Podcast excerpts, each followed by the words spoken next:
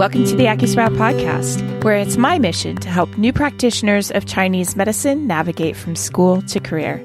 I'm Stacy. I'm an acupuncturist and herbalist, podcaster, coach, and creator of Magical Networks. Be sure to check out all four pillars of the podcast, where I cover case studies to sharpen your clinical skills, mindset Mondays to support your mental health, new practitioner interviews to prove that you are not alone, and all things business from launching your practice to negotiating your pay if you choose to be an employee. This podcast is made possible by our sponsors. So, if you would like to support the podcast, be sure to check out the sponsors page on the website to claim your special AcuSprout offers. When I first started my practice, I was actually kind of a disaster when it came to my books. I hired an accountant who actually laundered money from another client. So I went on a quest to find a bookkeeper who really tailors to and loves working with acupuncturists. And I found Sarah at Horizon West Bookkeeping, and I'm feeling pretty fortunate. Sarah offers acupuncturists and the AcuSprout community a couple different packages so that she can meet you where you are. If you're new to practice, she can come in and do what's called a QuickBooks startup package for you, where you get pretty deep discounts on QuickBooks for about four months. She sets up your chart of accounts, assists with linking your bank accounts, makes sure that all the transactions are imported, and then teaches you how to use it with two hours of one on one training. It's a killer deal. She also offers cleanup packages and catch up packages not catch up packages, guys, catch up packages, and a monthly package, which is what I use. And I find it quite affordable and so, so, so worth it because honestly, I never, since the beginning, have been able to keep up with my bookkeeping. You can schedule a free 15 minute consultation with Sarah to make sure that you guys are the right fit for each other. And you can do that at horizonwestbookkeeping.com forward slash AcuSprout or look for the link in the show notes. Today's episode is also sponsored by Jane, an all in one practice management software with helpful features to power your acupuncture practice. Jane offers flexible scheduling options that match the way you work. You have the option of offering one on one online sessions for initial consults, meeting in person, and scheduling staggered appointments to accommodate treating patients across different treatment rooms. Jane has you covered. Keep the relaxation going with a seamless checkout experience using Jane's PCI compliant payment solution, Jane Payments. You can collect patient credit cards securely through your intake form or at the time of booking with an online booking payment policy. This can also help reduce no shows in your practice. It's a win win. And Jane's unlimited SMS and email reminders can be sent automatically before each appointment as an extra layer of no show protection. To learn more about how Jane's helpful features can help you power your acupuncture practice, head to jane.app to book a one-on-one demo with a member of their team. Or if you're ready to get started, head on over to acusprout.com forward slash Jane. And remember to use the code AcuSprout1MO at the time of sign up to get a one month grace period applied to your new account.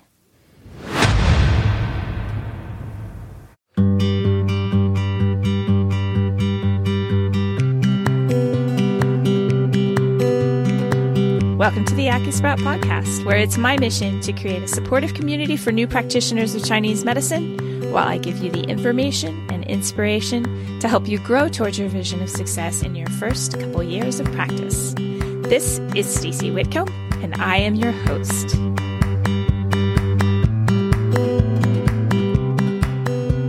Hey, AcuSprouts, welcome back to the show.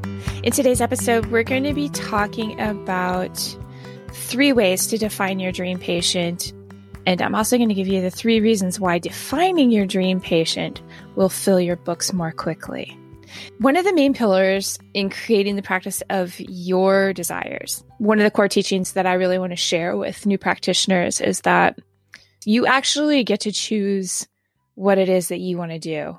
Just like anything in life, be intentional about your practice. Be mm-hmm. intentional about where you want to go next. Be intentional about, gosh, all of it. Spend some time thinking about what your practice looks like.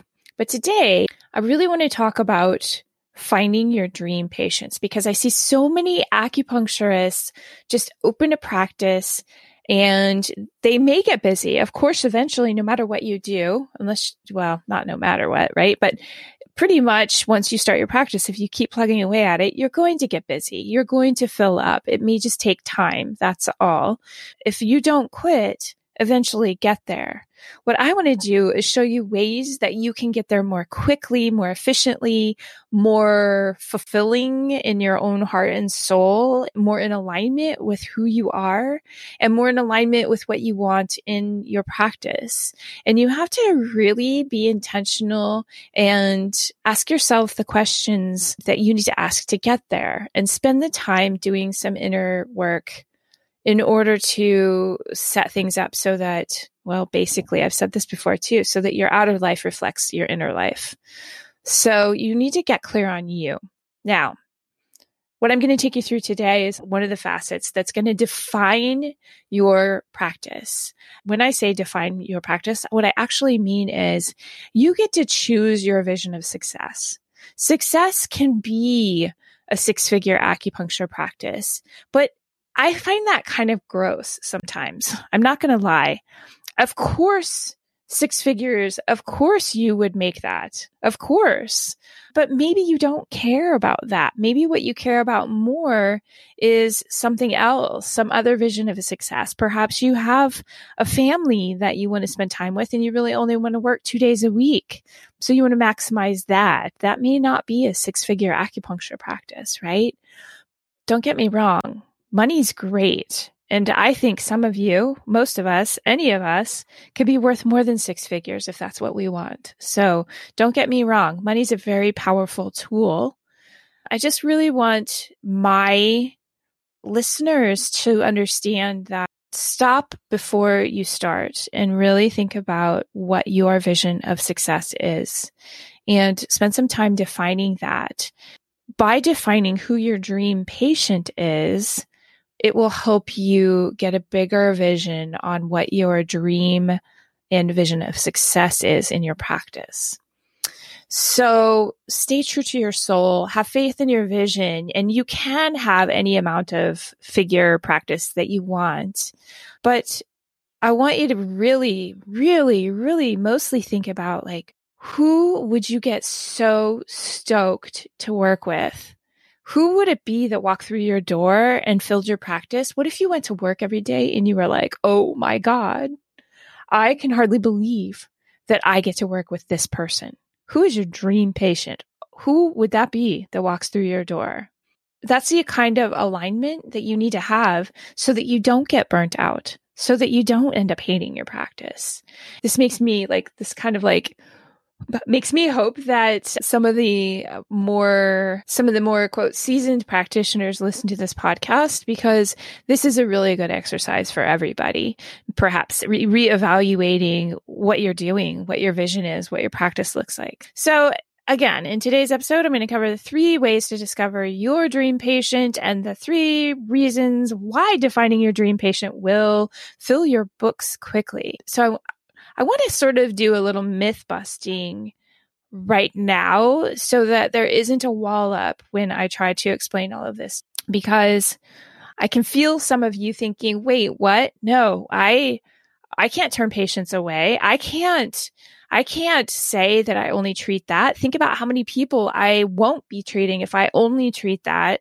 I need money. I need to fill my practice, Stacy. I need I need everybody to know I can work with them. I can treat everybody. Well, yeah, of course you're trained so generally that of course you can treat so many different things. And we did so many different things as interns. But I want you to think about this for a minute. So say I'm putting on a women's intermediate mountain biking clinic. And so I put out an application process because I need to filter because the people that I want in this group have to have a certain amount of fundamental skill set in order to be able to achieve what we're going to achieve in the workshop. So I send out an invitation to a very brief mini workshop prior to the start of it and invite people to come pass a basic skills test so that they can be be in the intermediate group workshop. um, say this workshop is going to be for a couple week, a couple days. So we, we really want to filter it out and it's going to be expensive or more, you know, we really want people to get their money's worth. And if their skill set isn't good enough, then they're really going to feel so. I have a basic skills test. I run everybody through. I create a list of people who passed who can then come and join the group if they want to join the workshop. Now, basically what I've done here is I have defined who I want to work with. I've created a filter system and the people who pass and come into this intermediate group first of all, are going to feel really excited. They know that I have something to teach them that is at their level. They're going to get what they're paying for. They see me as a bit of an expert, even if I'm just a little better than they are. I have something to share, to share and teach them. The people who didn't make it, maybe at some point they can work with me if they they know how, they know what my filter is, they know what I'm looking for, but they're just not quite a match yet. They may feel disappointed, but they're also going to know where to go to find what they need. Maybe there's going to be a beginner workshop. Maybe I can point them in the direction of somebody who teaches the beginner workshops so that they can get their skill set up. But their time spent with me wouldn't have, if I had just let them in, wouldn't have been to their best interest financially, emotionally, physically. On so many levels, it just wouldn't have been a good scene for them or me because it would have slowed down my ability to teach this intermediate level. So you've got the separation and the filter there. So now we've eliminated people who don't belong in the group and the people who do belong are super excited. They see where we're going. They see where I've been. They know what, I, what racing I've done or whatever, what workshops I've taught, or I've also evaluated their equipment. I've evaluated their ability to say these are the filters. I've evaluated their ability to actually maintain equipment while we're on the trail. And so we're all excited about working together. And when we're excited about working together, I'm super amped and I'm excited and my energy's good and I don't have any roadblocks and I don't have anything that's going to slow me down and I can be the best person that I can be because I'm really excited about seeing this group of people start with a certain skill set and then get really much better quickly over two days. I know they're capable because I have put them through my filter. They're excited because they can see where they're going to go. They trust me because they see where I've been and what I'm capable of teaching. And it just works better. Now, say we get to the end of the workshop I can get referrals. I can ask them to write a testimonial based on their experience with me. I can build credibility that way. I can get do a referral based service where they can share their experience with a friend and get 10% off. I can ask them to share on social media. I can do you see where I'm going with this? Like you, you know how they communicate. You know that they're going to get on their bike. And when somebody's riding with them and they're like, whoa, you just did that jump. They'll be like, yeah, Stacy taught me. You should go to her workshop hello. And then you can give them cards to carry in their pocket. You can do so many things with your marketing if you do this. Now, if I had just had an open general mountain bike group and I'm just one person and I've got 25 people in that group, well, not even that, even if I have 10 in a wide open, open skills group, I'm not going to accomplish much. I'm going to feel frustrated. They're going to feel frustrated. The, the people who have greater skill set are going to feel like they didn't get their money's worth. Probably everybody's going to feel like they didn't get their money's worth because I didn't specify. I was too broad and open and I couldn't really focus where I needed to focus. I had too many things going on. I had people who didn't know how to change a flat. And then I had people who were doing kickers and I wasn't able to make sure that they were safe. So I hope that was a good explanation. It shows you how you choose your target market, why, how it's going to help your marketing, and how that situation is blissful. Blissful for your own practice because you're doing exactly what you want to do with the exact population that you want to do it with. And that word of mouth spreads like wildfire. So now I'm going to get to the business of explaining how to do this. So, the first thing that you need to do is think about who you don't want to treat. You need to know who that is. Make that list first. In this case, it would have been like, I don't want to hang with the beginners. I don't want to explain to you how to clip in and clip out. I don't want to move that slowly. That is not my skill set. That is not where I'm most patient. I don't want to, if I'm doing, I treat patients and I love working with athletes. This is my own personal practice.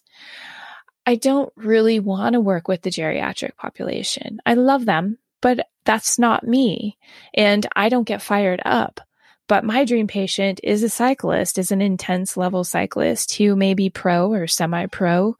And when they show up, I get super crazy happy. And that's just because that was my past and that was my experiences. And I'm very comfortable there.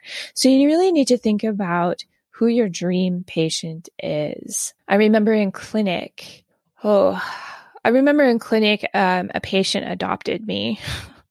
you know how that works. I'm sure you've you you all had that happen in clinic.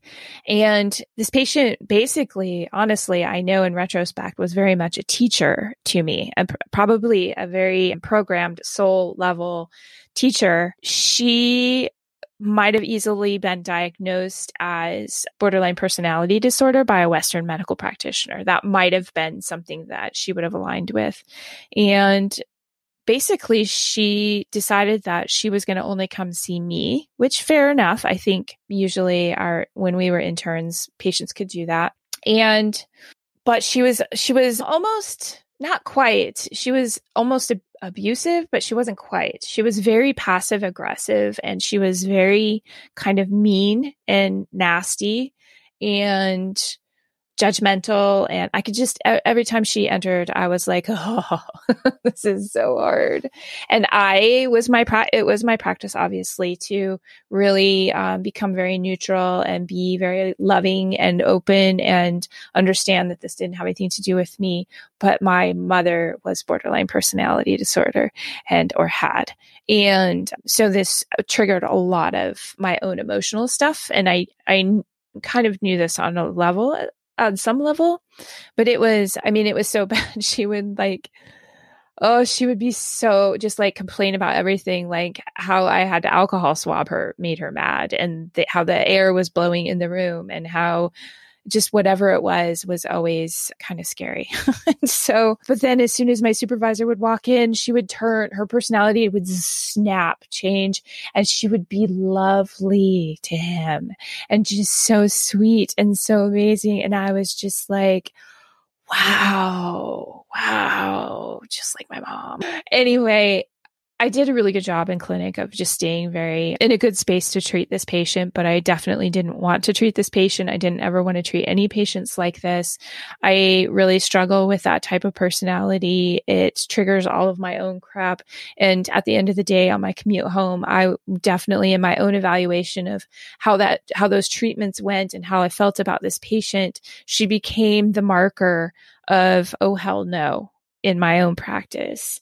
And so I can use that as an example. While I have compassion and all of the love in the world for mental health struggles, this is one that I, I just cannot do. And so she became a very good marker for me of like, that is my absolute hard stop on a patient. So when I think about what I absolutely don't want to work with, I can easily go there. So I hope that helps you figure out who your absolute stop is. It's easy if you maybe like set a timer for five to 10 minutes and just free write this kind of thing.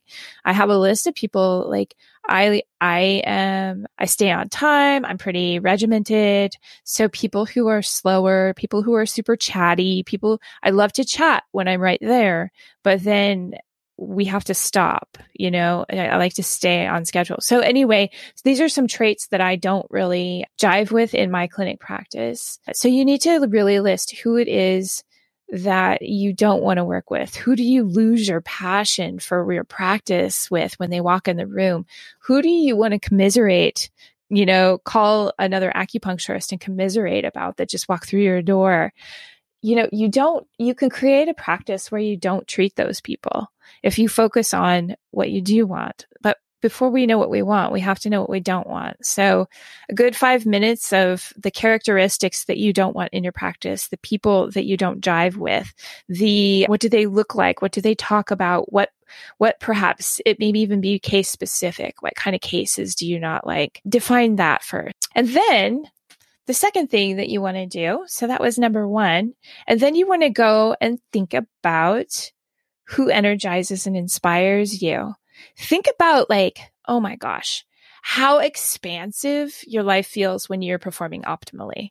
In other words, like when you're doing something that you absolutely love, whether it's music or art or playing sports or, and you're just in your groove and how amazing that feels, your practice can feel like that too. I think that we lose sight of that. And I think starting, starting a practice instead of starting with the fear of, oh my God, how am I going to get anybody in the door? I'm telling you right now, this is how you get people in the door. You line up with what lights you up. Did you, ah, I'm going to say that again.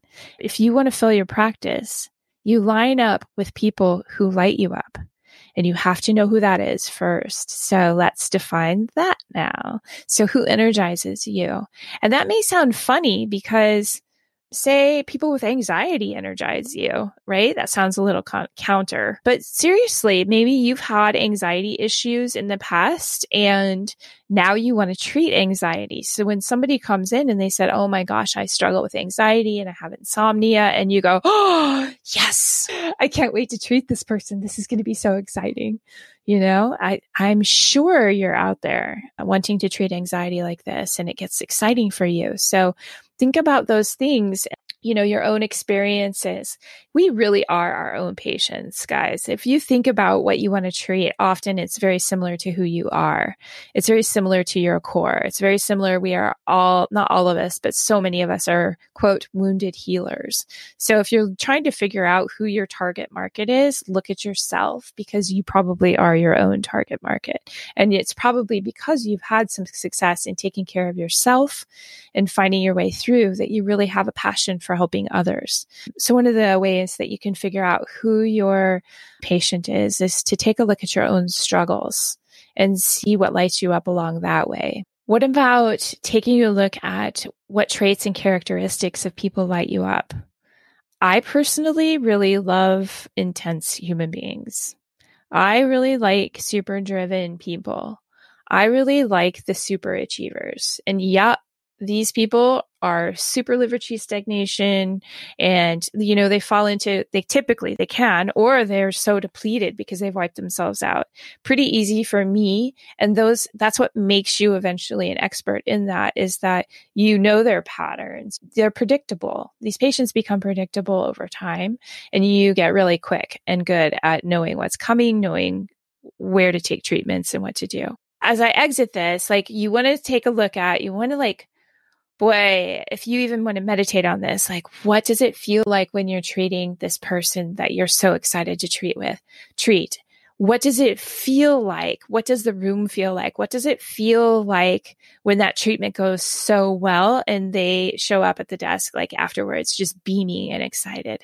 And then they go tell all the other people like them and those are your people. And then they start showing up. How amazing how exciting. Like what if you could walk into your practice and all of the people all of your patients are like people that you're so stinking excited about treating? I totally nerd out on lower back pain totally nerd out on it. Totally nerd out on like very specific runner injuries. Totally nerd out on pelvic rotation in cyclists because they tend to only ride mountain bikes downhill in one position. I totally nerd out on these kinds of things and I get super nerdy excited about it. And I, I honestly, when they're standing in front of me and they're checking out, I'm like, oh, so giddy to have them. So excited to have them in front of me. So excited because I know they're going to go talk about it. So I also, before I move on to number three, I want you to list five reasons that you love working with them. Like, why do you love working with them? And I just said, like, I love working with athletes because they listen to me and I don't have to I don't feel like I have to manage their lifestyle necessarily. They already eat healthy, most of them. They already understand sleep. these are things like I don't have to repeat over and over and over and try and get someone to put the candy bar down. So I just don't have to do that side work with them as much. I don't have to do as much coaching, lifestyle coaching with them. And I, I love that. And they listen to me because they're paying me to be the expert and they're paying me out of pocket because I don't take insurance. So they are financially invested. They are invested because they want to get back out there and play their sport and compete and ride their bike because that makes them so happy. To me, this is why I love working with my target, my dream patients. I want you to list five reasons why you love working with your dream patient. And I, I also really want you to evaluate, determine, because a lot of you are going to be like, Oh, I want to work with so and so. Let's talk about this for a minute. Why do you want to? why do you want to? Because I recently had a conversation with a new practitioner and they were swinging the door wide open. They started talking about something like fertility or something and, or, or, facial rejuvenation acupuncture, which is what I did when I first started. I went straight for facial rejuvenation acupuncture because they're cash pay, not because they light me up. They do not light me up. Facial rejuvenation does, does not light me up. I think it's neat I think it's pretty interesting. I like it. I do it to myself, but I, I it does not light me up. Those patients, no, not for me. But I thought that that was what I needed to do to make money. So I want you to evaluate like exactly why you're choosing that. Cause when I was talking to this new practitioner, she said, Oh, I'm, I'm looking at this. I'm thinking about this. And I was like, well, why? Oh, because I think that that's, that, that will be a great way to get patients in. And I was like, no, no, no, no, no. Who lights you up? Who did you love working with in clinic? Who did you? And she was like, oh, I loved working with older people. I absolutely loved working with my elderly population. And I was like, are you kidding me? Who, who specifies that? Like, do that. Be that person. That's exactly what I'm talking about. Do that. And she was so excited about this prospect and I really didn't have a lot of time to talk to her about it, but hopefully she's listening and I will be able to give her some ways of going about designing your marketing and getting out there and getting yourself in front of that market, that that dream patient so that they they will fill your practice and you will be so inspired and excited to treat them. So, number 3, you have to have a filter how are you going to sift through patients and decide whether or not you want them as a patient? A really good way to go about this is you've defined your say it's say it's the elderly population. You've defined them and then you really need to have a filter of who you will and will not treat. Like list the top 5 qualities that your dream patient has to have in order for you to work with them. I'm going to say that again because that was really important. I want you to list the top five qualities that your dream patient has to have in order for you to work with them. And so for like an elderly person or an elderly population, it would be they have to have insurance, the insurance that will pay for your treatment, or they have to have the money to pay for it. And if that isn't your number one, then you're already in trouble. We're going to have to have a money talk, a money podcast, because being paid is one of your top priorities and you deserve to be paid by no matter what population you work with. Now, I'm not saying that if you're working with um, a population that is extremely financially challenged, then they your top priority would be the fact that you know you've got to have a grant system or some system so it may not it may not be with them but your top priority my friends even though you're not willing to admit it some of you is that you have to make money and then what about this elderly population? What five traits do you think that she should ask for, the qualities, in order to have them work with her? Who, who would you invite into your practice? Who would you get amped up about working with? And I want you to list five of these. So for me, it would be, let's talk about the orthopedic population or my athlete. Let's talk about my athletes. They have to have the means to pay me. They have to agree to my treatment plan. And sometimes, not sometimes, I typically request twice a week for the first three weeks.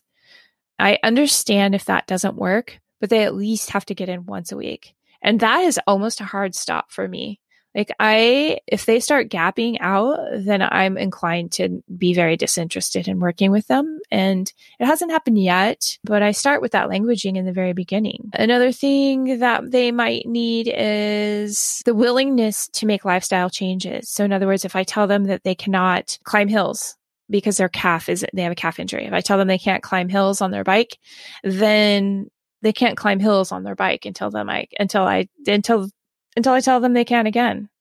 And it's up to me, it's my responsibility how to explain that so that they'll actually do what I say. I understand and I take responsibility for that. But these are hard stops. If you don't listen to me, if you don't A, have the financial means, if you aren't willing to make the lifestyle changes, if you aren't willing to follow the treatment plan and don't climb hills, if you like, those are the qualities that I want. I want patients who listen. So list five of those. If you get at least, you, you want to shoot for three of five. So I actually do a, a consult, a 15 minute consult prior to scheduling my patients to make sure that they are actually my dream patient. And if they are not my dream patient, then I will help them find whoever is their dream practitioner. My patients appreciate that. I know that that might scare you as well, it, eh, take, taking that attitude, but who do you want in your practice? The, that filter will help your business grow. If you let people into your practice that are really not good patients for you or a good match for you, you're only creating resistance and stagnation, right? You're only creating your own frustration. You're not going to be lit up. You're not going to be in the groove you're not going to be, you may be doing some good treatments, but you're not going to be the best that you could be. And that carries through. Now, if you fill your patient only with people who are the best that create this situation where you're just amped and you are the best, they're going to go talk about you. So it's quicker and easier, even if you turn people away in the beginning, it's quicker and easier to fill your practice with people that you totally enjoy working with. If you have this filter, three out of five, they have to pass three out of five on your filter that is how you will create more abundance. That is how you will fill your time slots. That is how your financial goals will be crushed in no time at all. And that's the right kind of energy you want moving through your fra- practice. That's your flow. So, just a quick recap. First thing you're going to do is identify the people that you do not want the patient you're you're very much non-dream patient. The patient that frustrates you the patient that you cringe when they reschedule and show up on your schedule the patient that you hate treating that type of case the patient that sucks the life force out of you when you are trying to get through your day the reason that you are so tired at the end of the day. Then we shift into like once you've let all of that go we shift into like what is it that you do want who energizes inspires you? Who would you just almost be in tears, excited about standing in front of you that you get to treat? Who is that? And then f- list the five reasons that you love working with that patient. And then lastly, what does your filter look like? What are you willing to tolerate? and What are you not willing to tolerate? Who do you want to invite to your party? You want to list the top five qualities that your patient has to have in order for you to work with them. And they have to have at least three out of those five. Okay. So now that we've covered how to find your dream patient, I'm going to tell you why. Number one, if you have a target market or if you have a dream patient, then you know where to find potential patients who are looking for what you have to offer. You know where they hang out. You can figure out what organizations they belong to. You understand if they're on social media and if they are, what what social media outlets they're actually on or using. You understand what types of gatherings they might attend, what publications they might subscribe to, who they hang out with, where they hang out, where they go for the summer, what they do in the winter. You understand how they speak. You understand what motivates and excites them and what makes them angry or frustrated. You understand their feelings. You know how they eat Ask yourself all of the questions about these people, all of the angles, everything that you can possibly think of to figure out do they sleep? What's their life look like? What's their general day look like? You want to get to know this person as deeply as you possibly can. So you could even create like a person and then write everything that you can about that person. You really want to identify this market so that you know where to find them. Okay, number two, if you know this target market, then you know how they communicate. You understand how they network with each other.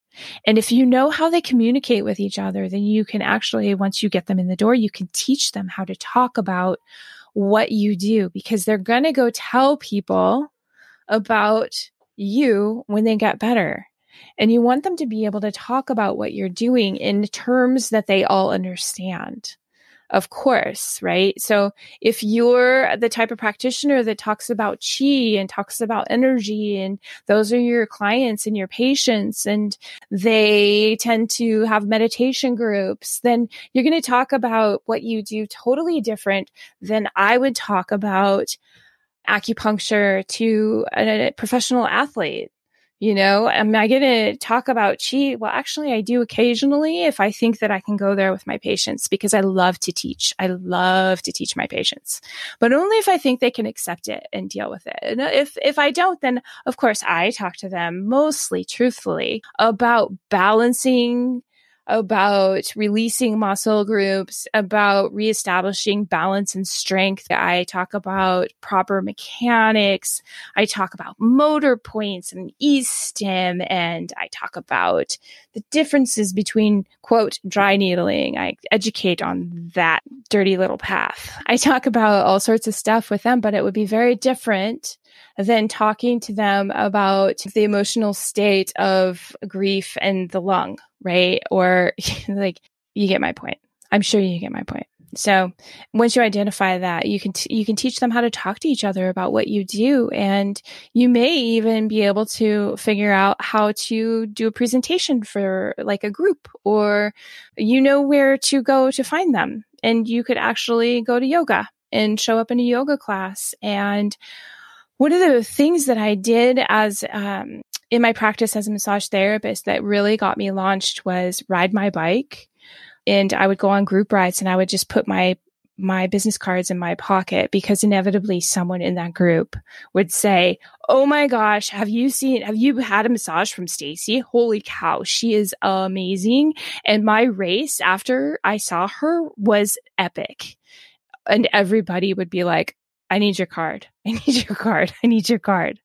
So while it sounds contrived, if you love yoga, go do yoga where your population is doing yoga. Like I said, you are your patient. And so, you know, maybe go on hikes or go, if you're a gamer, go gaming or, you know, if that's your group, go find them. Go find them and you'll understand how they're communicating. And once you get them communicating, you know, it's, it's like the World Wide Web it just keeps linking and networking and growing. And that's how you'll get your personal referrals.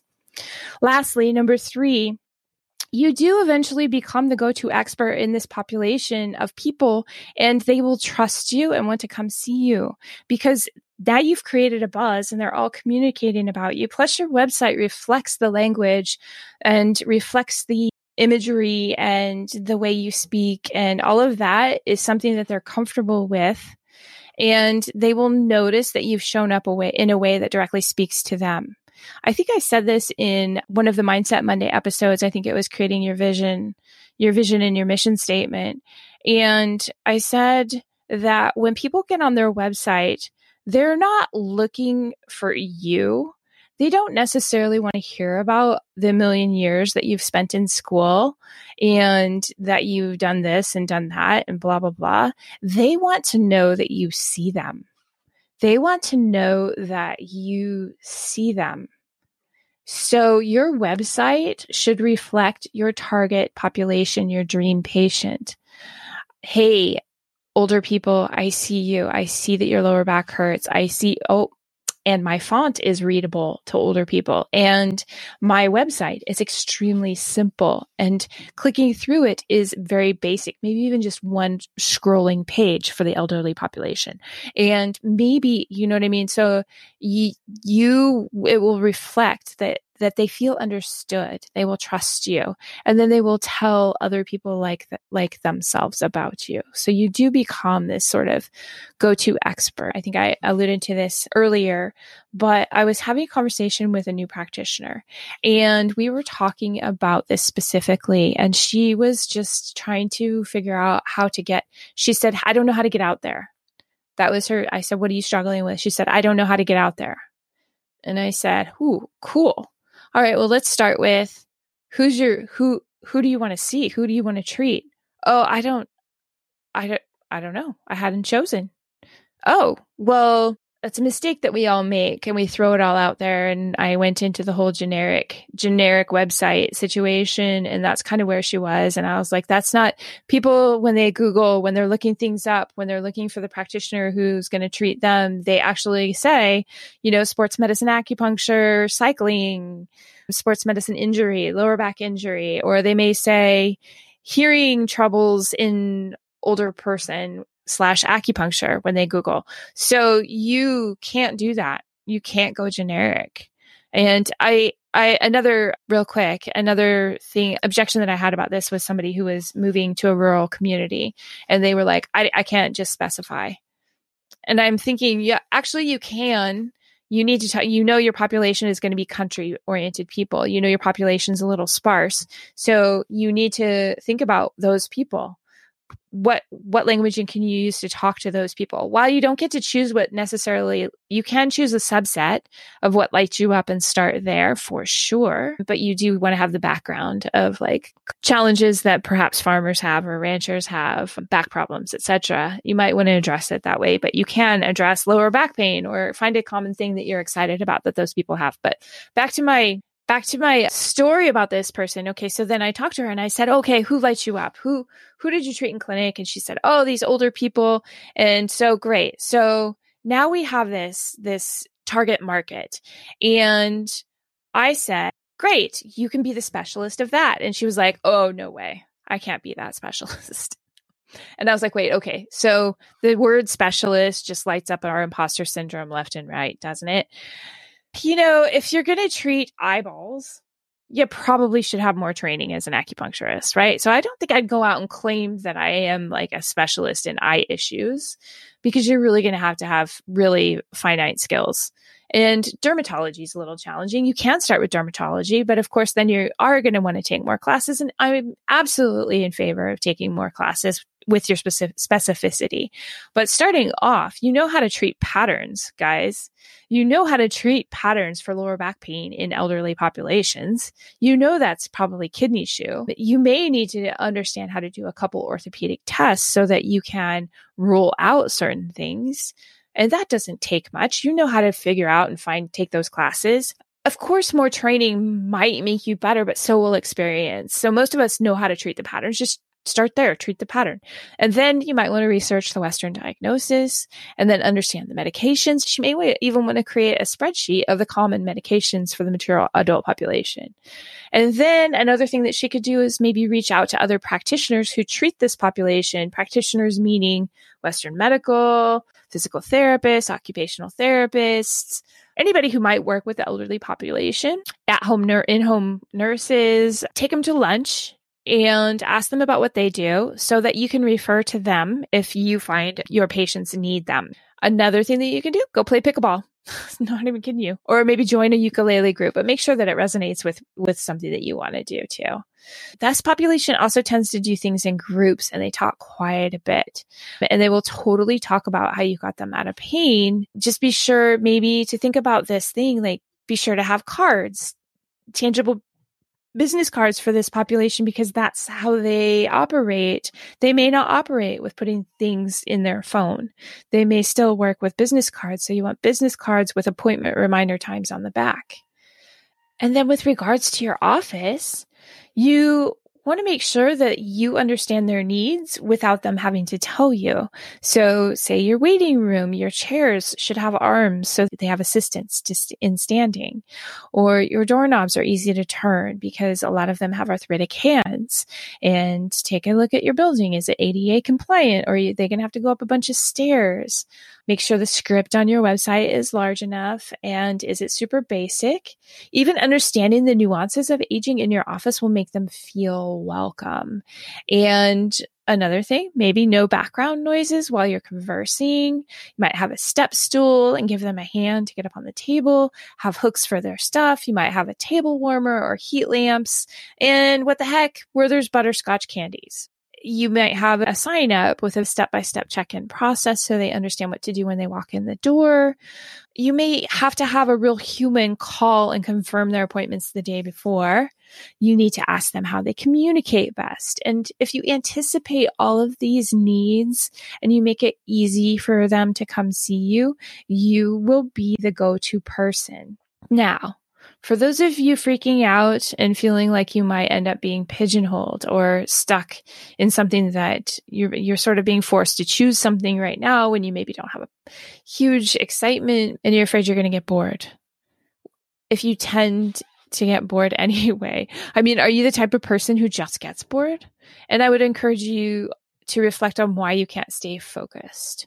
Or maybe you just didn't choose the right niche. But the truth is, like, if you choose one and then you want to change, just get your practice booked with this and then you can slowly shift because you'll have the money coming in. You'll have this alleviated, this problem alleviated. And no problem. Once you have enough people coming in, then you can shift. So quick recap. Three ways to find your dream patient and three reasons why you need to find your dream patient. So, first of all, figure out who you don't want to work with. Second of all, think about who you do want to work with, who you get excited about. If you have the dream patient, you are so excited that person standing in front of you, holy cow, I can hardly believe I get to work with this person. Yeah. What what characteristics does that person have? Figure out who that is and then determine your filtration system. What are the top five qualities that your dream patient has to have in order for you to work with them? And then shoot for at least three of those with every patient. And you can have a consultation before you treat them.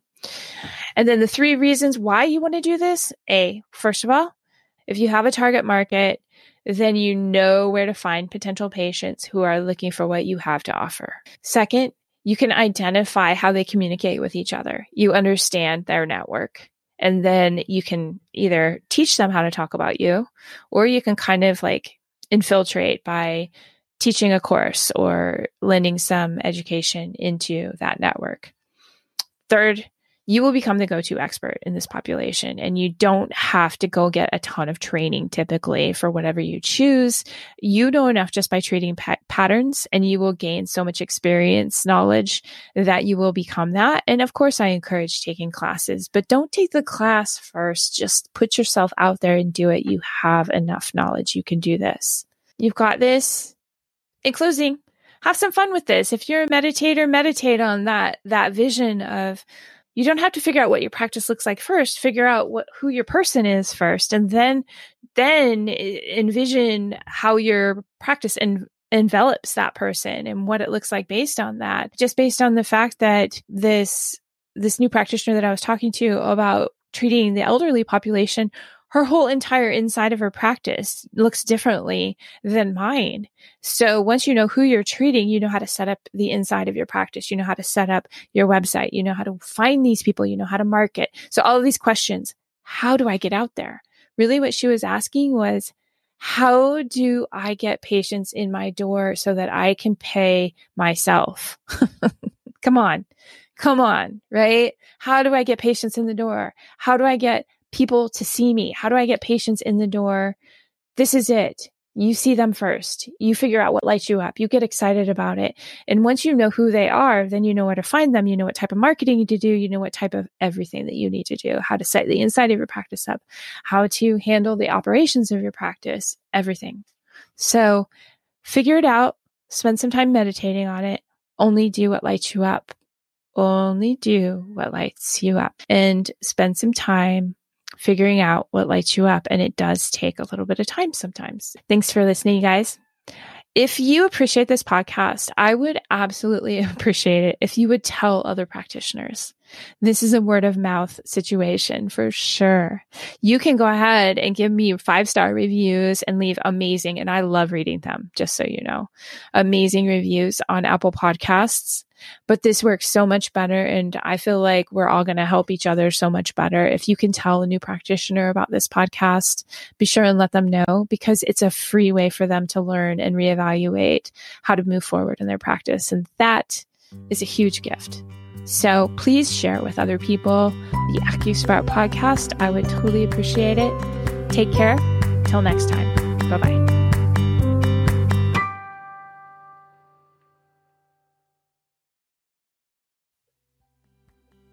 That's it. That's the end of the show. Thanks for tuning in. I really appreciate you guys. And if you appreciate this podcast, it would be amazing if you could head on over to Apple Podcasts and leave a great review. And if you don't like what I'm doing, then that's okay. No worries. Just skip it.